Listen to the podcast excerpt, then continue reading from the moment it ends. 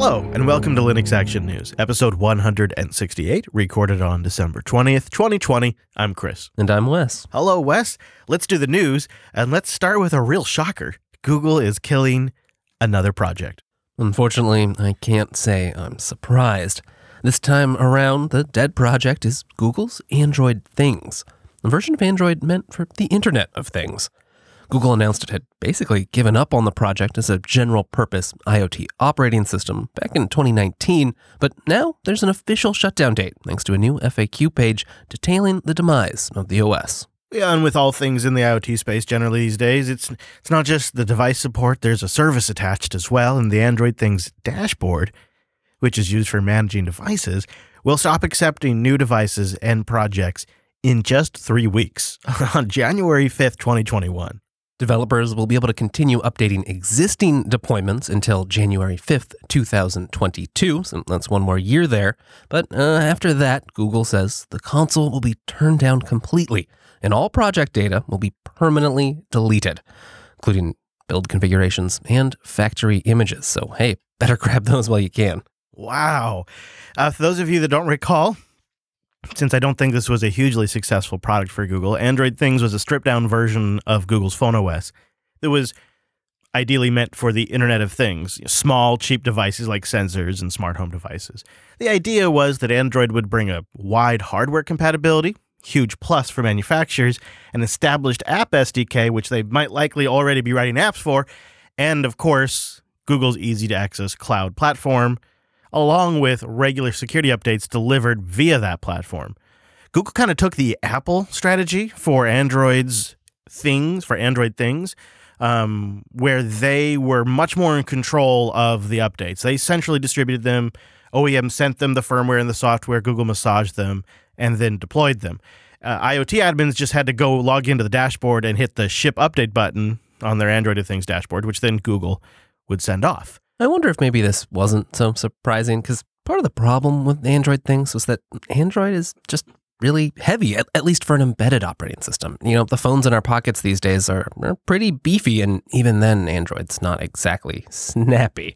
So while an OS for smartphones can be extended to cars and TVs, there's just it's just bigger, more power hungry than you really need. I, I saw a link to a demo of a sample, you know, Android Things app, and then compared it to a little C application for targeting an embedded space, and the amount of boilerplate, it it was just kind of crazy. Yeah, and you could see it even in you know semi nice vehicles that would have built-in Android integration or televisions that would use it. It would just be really slow, and and I think everyone noticed when Google shipped their own IoT devices on modified versions of their Google Cast platform instead of Android things. Right. it was a real indicator that maybe there's a problem here. And, and in a way, it was sort of a screw you to Google's OEMs too, because groups like Lenovo would come along and they'd make a Lenovo smart display using, you know, essentially the Google Assistant software, but running on top of Android things and then Google would come along, undercut them on price, and and overperform because they were using their Cast platform, which is essentially based off of Gentoo Linux. and so I think it was really kind of this awkward situation where even Google found it not necessarily the most compelling option. Yeah, there just wasn't that much commitment here, and so it was never really adopted. But there were promises made. When Android Things launched in May 2018, Google promised free stability fixes and security patches for three years for every Android Things device. And it told developers its hardware was certified for production use with guaranteed long-term support for three years, which is something you might want if you're going to be, you know, making products that ship and live in consumers' homes. Yeah, or if you're buying them for your factory floor, you want something that's going to have a guaranteed support lifecycle. Well, so that put Google on the hook until May of 2021. But based on the frequently asked questions they posted and the official Android Things release page, it sounds like Google is not going to honor that promise. The last Android Things release listed was August of 2019, putting Google's actual update support at one year and three months. And since there's no d- new devices coming, no new projects being accepted to the dashboard. it seems like that's the end of things. So long, Android things. Unfortunately, the entire Android ecosystem struggles with support life cycles, but that's why it's kind of interesting to see Google and Qualcomm teaming up to enable a longer support window for flagship Android smartphones. Qualcomm, with Google's help, will now support its chipsets for three years of major OS updates and four years of security updates, enabling a perhaps better than Pixel level for all future Android phones. Well, provided your OEM is willing to cooperate. Yeah, they got to get them nice, fancy Qualcomm chips. Uh, this policy is starting with the flagship Snapdragon 888. But Qualcomm does say even their lower end chips will be supported down the road, including their quote lower tier ones, end quote. But they are starting with this new Snapdragon 888 platform. Part of what makes this so difficult is that there's just a lot of moving pieces and a lot of different actors involved in an Android release and life cycle, right? I mean, you got your actual OEM that's making the phone, getting their own skin on there, and then you've got to have support lower down in the stack from people like Qualcomm who've got to make sure that all the, you know, actual bits and bobs work so you can receive your text messages and drivers for those bits and bobs as the OS updates. Yeah, absolutely, right? And then you've actually got the open source part of Android and Google's internal workings over at the Android repository. That has to come together. Qualcomm has to keep up, and then the OEMs have to integrate all of that before any of it ever gets in your hands. And that's to say nothing if the carriers get involved with any bits of it. Let's hope not. right. But eh, practically speaking, this means that Android will be supported on the 888 Snapdragon with version 11, 12, 13, and 14. That's remarkable. So, as a consumer, if this is something you care about now, you can start shopping for these Snapdragons that will be supported like this. Starting with 888, you'll know you've got until Android 14 with that device. That's really nice. Yeah, I really hope this is a sea change eventually for the whole Android ecosystem because it's just been embarrassing. You know, you, you can have a perfectly functional phone, say a Google Pixel 2, works just fine, no longer supported with updates just for, for no reason, it feels like. And especially when that other ecosystem does this a lot better. That's true. That's true. That's why I'm also grateful for projects like Lineage and all the other efforts out there to get alternative operating systems on some of these devices. Uh, while that's great for free software consumers like ourselves, it doesn't really work for the average phone buyer who goes into the carrier store and picks up a phone, where these changes actually will improve their quality of life because some of these are security fixes. Yes, it's especially nice, I think, for that reason to see it in some of the lower end models, possibly, possibly, you know, because I need a phone I can recommend to my mom, and she doesn't want to spend flagship money. Well, speaking of saving a little money, Neverware was an organization that let you turn an old PC or Mac into a Chromebook S device through its cloud ready OS. And it was mostly aimed at schools and enterprises for obvious reasons. They did make a free home edition that was available to anyone to download for free. Well, now this week we find out that Google has acquired Neverware and Cloud Ready with plans to integrate it into Chrome OS.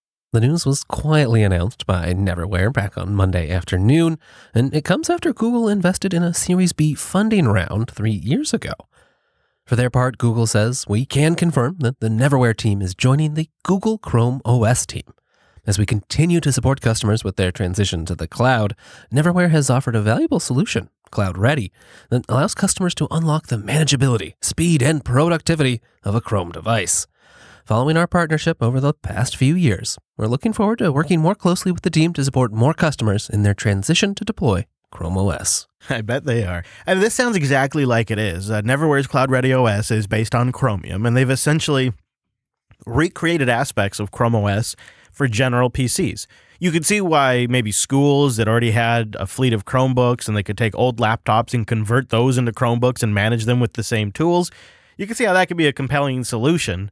Uh, in their FAQ, they say over the long term, Cloud Ready will become an official Chrome OS offering. Um, that's interesting. And they say existing customers will be upgraded seamlessly when that happens. That's also interesting. That does suggest a high level of integration. Um, it actually reads to me like Google is going to actually fully incorporate this instead of just acquire it to perhaps get rid of competition that is taking market from new Chromebooks. It seems like they have an eye to use this to extend Chrome OS. Yeah, that's interesting. I mean, I think it is hopefully good news in the short term for Neverware users in that they'll have tighter integration, probably faster updates, and sounds like updates that fall in line more with the official Chrome OS updates and not how Neverware was previously doing it.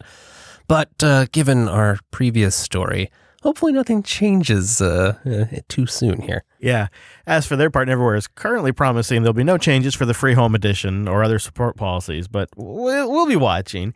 Chrome Chromebooks and Chrome OS in general are just a fascinating story over 2020, and ChromeUnbox.com has a hint that there may be native Steam gaming coming to Chromebooks, essentially by parsing through uh, commits and looking at an Ubuntu based container that's being built out for Chrome OS. They are coming to the conclusion that it's not just going to be Stadia or um, NVIDIA game streaming, but you're actually going to have Chromebooks, perhaps with Ryzen CPU and GPUs in them, very soon that are capable of playing the native video games. Wow, it's kind of new territory. You know, it's from what started as a very limited purpose-built OS. Um, suddenly, it has grown a lot of new features. But it makes sense they've invested a lot in the underlying, you know, Crostini technology, the Linux True. containers under the hood, and um, playing games would be a great result. And why not? If you got the horsepower in there, you got the native uh, Linux OS there, you can put everything in a container. Why not do it? The project is called Borealis. We'll have a link in the show notes. Uh, we'll see if this actually develops, but right now the rumor has it arriving mid 2021, sort of soft rolling out as some new hardware lands for Chromebooks. Hey, maybe one more reason not to get your next Windows box. linode.com slash land. Go there to get a $100 60-day credit towards a new account. And go there to support this here show. Linode is our cloud server provider. I was spending a good chunk of Friday trying out different things. I ended up with a new Linode that I use as sort of a interstitial cloud box for my Syncthing network slash empire. What I do is really quite simple. Is I set up a Linode $5 box, and if you go there and get our $100 credit, you can play with something a lot more powerful than that. But I got the $5 box, and then I attached a 2 terabyte storage. Boom, put it on there, and I'm just experimenting right now. I don't actually need that much storage, but again, $100 credit, right? so I threw that on there, put Syncthing in a container, and got it going. And I'll tell you what, it actually made a nice improvement in my performance for all of my machines. Now they're syncing from multiple locations, and at $5 a month, I think I'm going to keep it. I'll just refine the storage to exactly what I need. And Linode makes it so easy to do that on demand. And as soon as I created the device, they gave me the commands, just copy paste them right into the terminal to, if I wanted to, to mount it as extended 4 and all that. Really straightforward because they they make it so easy to just get in, get what you need, and get out. And that's why I love their dashboard. I think they really nailed that. You know, they started in 2003. They've been around for a really long time. That's three years before AWS and other enterprise providers, but they're independently owned. Unlike some cloud providers that maybe have a secret investor or a rich Bezos, Linode is independently owned. They're the largest independent cloud provider. How great is that? And while they've been coming along, they've been investing in open source projects and get togethers, like all things open, my beloved Linux Fest Northwest, tons of local hackathons and meetups, and now here they are supporting not just this podcast, but lots of Linux content creators. They got into this for a love with, with a passion for Linux, and now they're supporting the entire Linux ecosystem, and they make a great cloud offering. They're dedicated to offering the best in virtualized cloud computing. If it runs on Linux, it runs on Linode, including S3 compatible object storage, node balancers, cloud firewalls, Kubernetes, and Terraform support. It's all there. So go to linode.com slash land to try it out, get a $100 60-day credit towards a new account, and you support the show. That's linode.com slash land. After more than four years of development, GTK 4 has finally arrived. As you can imagine, it's a massive update and a huge milestone for the development of the open source and cross platform GTK widget toolkit, which is widely used for creating graphical user interfaces for Linux apps, and of course for the GNOME project and the wonderful GNOME desktop. Now, for all of you out there going, um, actually, Wes, it's GTK Plus. Well, that has changed. With this release, they're dropping the plus because really no one was saying it anyways. But they've they've really worked on this one. There's been 20 development releases, 18,000 commits. Now baked in is improved media playback, drag and drop support, layout managers and transform transforms, uh, scalable lists and grids, support for shaders, support for Vulkan in here, render nodes, and of course, nice to see some improved accessibility. overall, there's a lot of really good stuff that developers now just get by using GTK4. GTK4 is now considered stable for applications to start using and porting to, but don't worry, GTK3 will continue to be maintained for the foreseeable future. But GTK2 is no longer going to be supported. It's done, so better upgrade. Also, just recently, Qt 6 came out, and the Neon project announced that there was a release of Neon that is basing around Qt 6 now. So we're starting to see the Qt adoption for 6 over there. That's really cool. And you see the uh, GTK 40, uh, or I'm sorry, you see GTK 4 stuff landing right around the time GNOME 40 is in, in development. So there'll likely be parts of GNOME 40 that use GTK 4. I wouldn't imagine it's all of it. But I think this is part of the reason why they changed, if I recall, the versioning of the GNOME desktop is because they wanted to avoid the confusion between GTK itself, the toolkit, and the desktop GNOME. Yeah, that and um, well, they didn't want to have bad conceptions about what 4.0 meant because you know, as as we mentioned on the show, it's really just an evolution. It's not a new huge crazy release. It's just the next version of the release. You know. Yeah.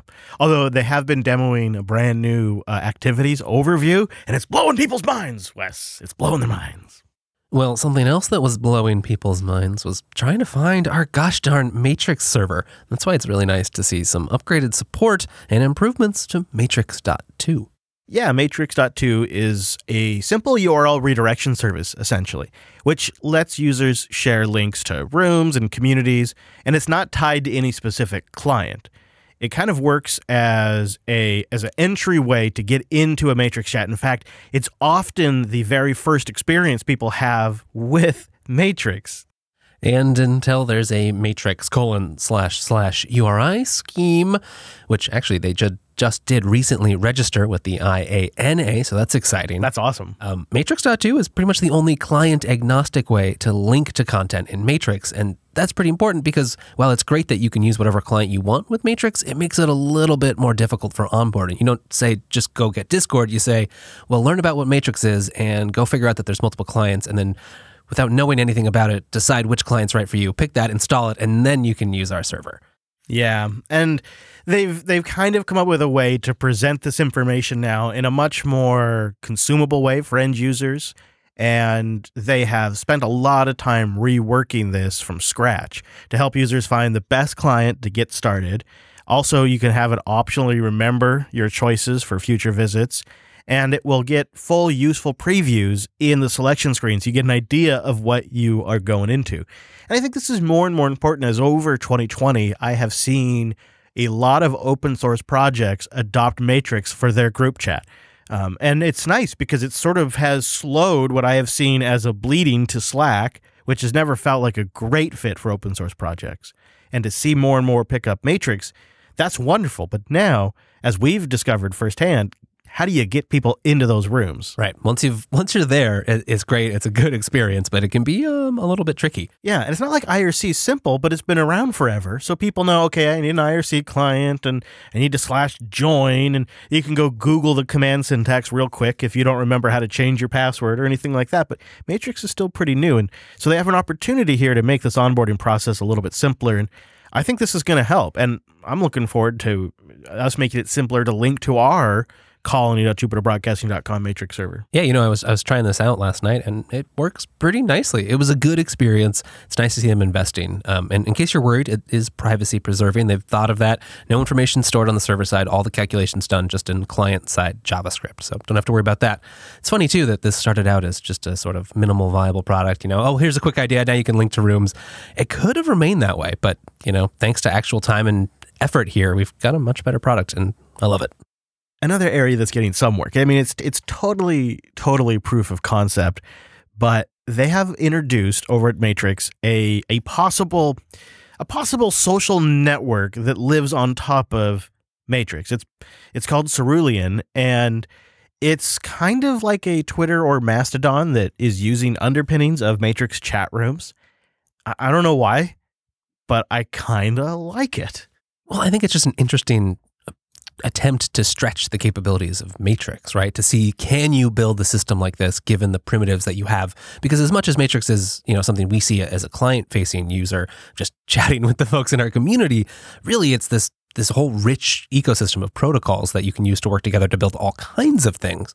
And one of the things they've been working on here is um, more arbitrary nested threading support. And so there's some potential improvements that they've only implemented so far in Dendrite, which is the up and coming Rust based home server that has a lot of exciting new features, perhaps like this, where it's getting tried out. So if you want to go play with it, uh, you can view it online or you can even register. Um, they've got their own test Dendrite server running, and then right now the only test instance of Cerulean is talking to that. You know, this is your Linux Action News pro tip here, but if Matrix is one of those topics you've kind of been avoiding, just like, "Ah, I don't need anything else. IRC's fine or whatever.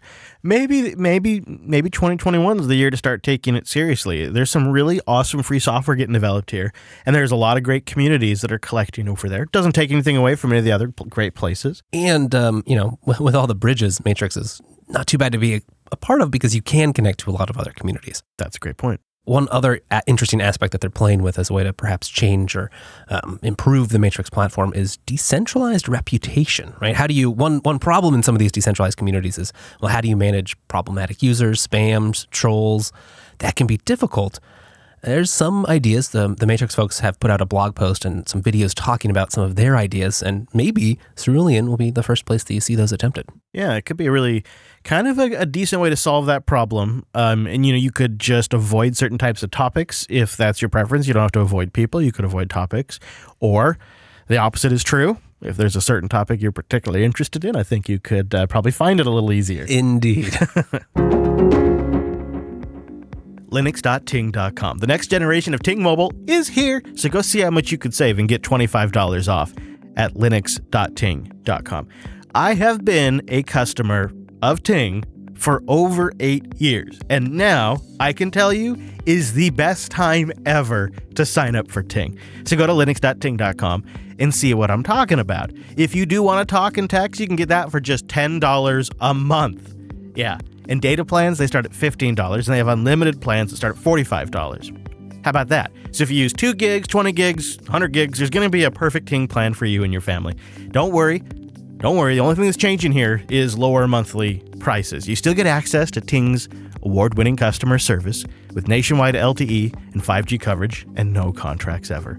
You can pretty much take care of everything through Ting's dashboard really dang near everything in a way that sets the bar above what every other carrier allows you to do. But twice in eight years, I have had to call in.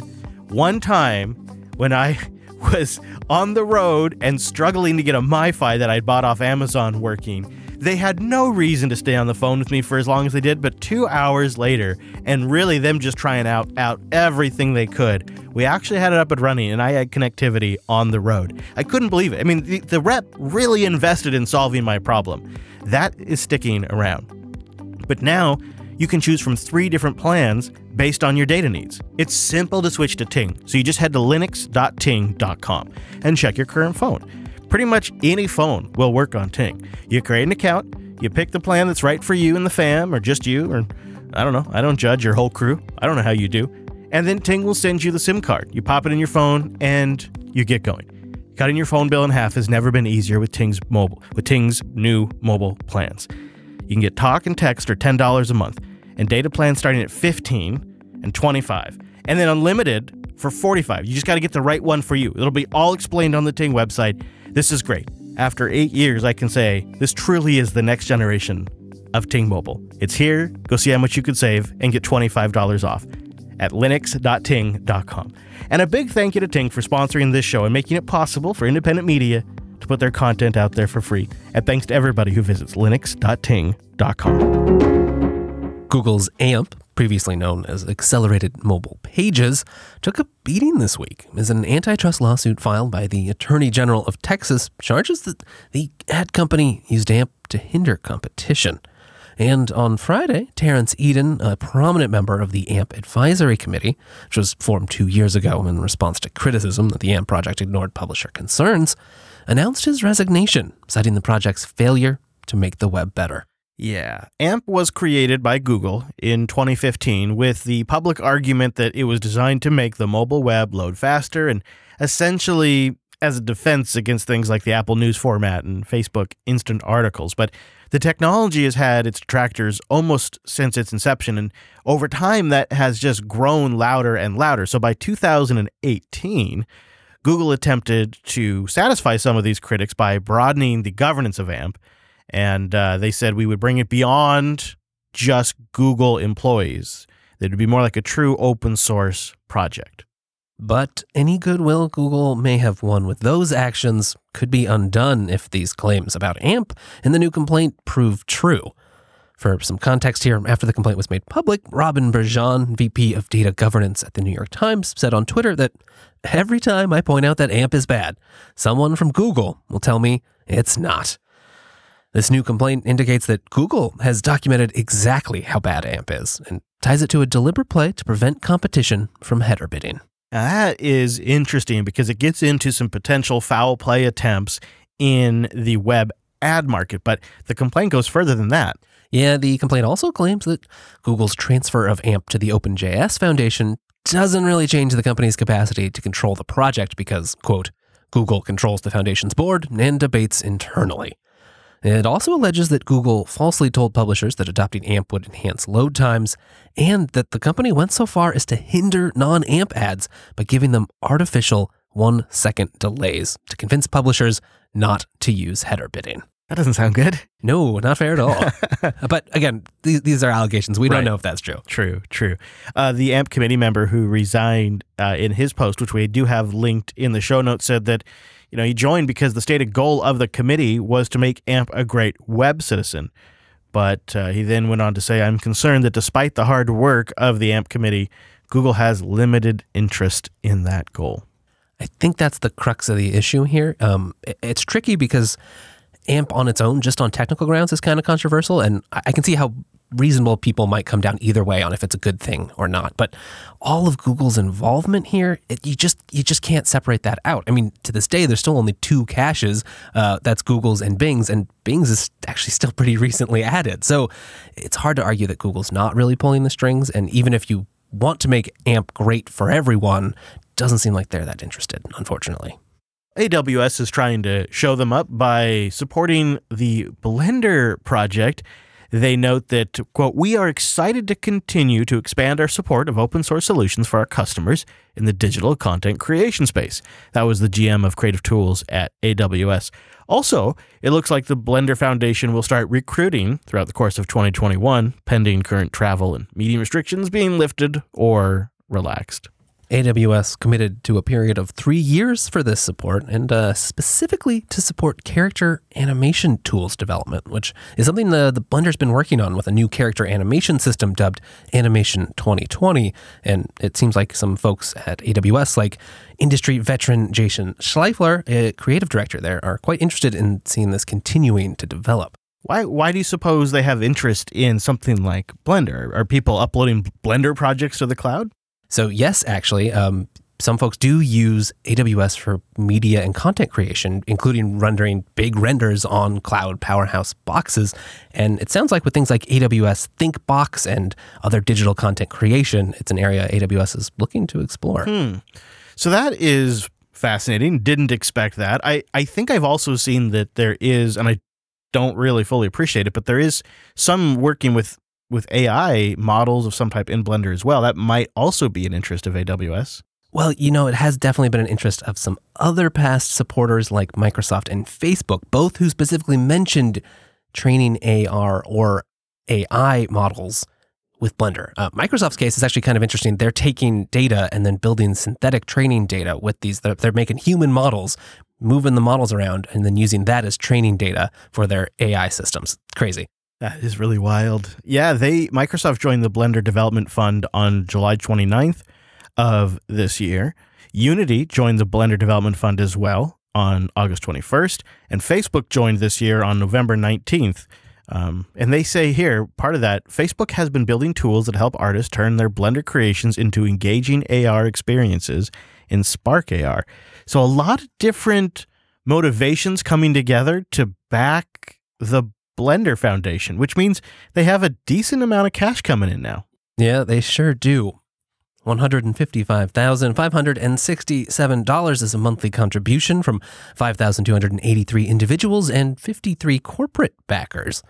They get 33% of their income from individual sponsors, 28 just from Epic Games. Hey, what a patron that is. No kidding. And then 27% from other corporate sponsors. And what do they do with that money? Well, primarily they pay salaries for people to develop Blender along with other support for the project.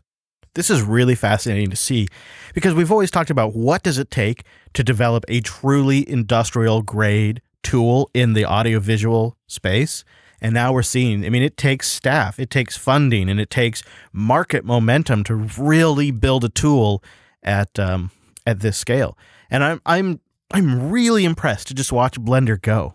It's it's amazing, and I think it is really an open source success story in the best case of we figured out that in this case, right, um, a good open source 3D modeling program is better as open source shared infrastructure than it is in having competing proprietary applications. Like tons of companies and individuals need this stuff. Let's all work on it together. Well, that open source kumbaya brings us to the end of this week's podcast, but go to linuxactionnews.com slash subscribe for all the ways to get every new episode.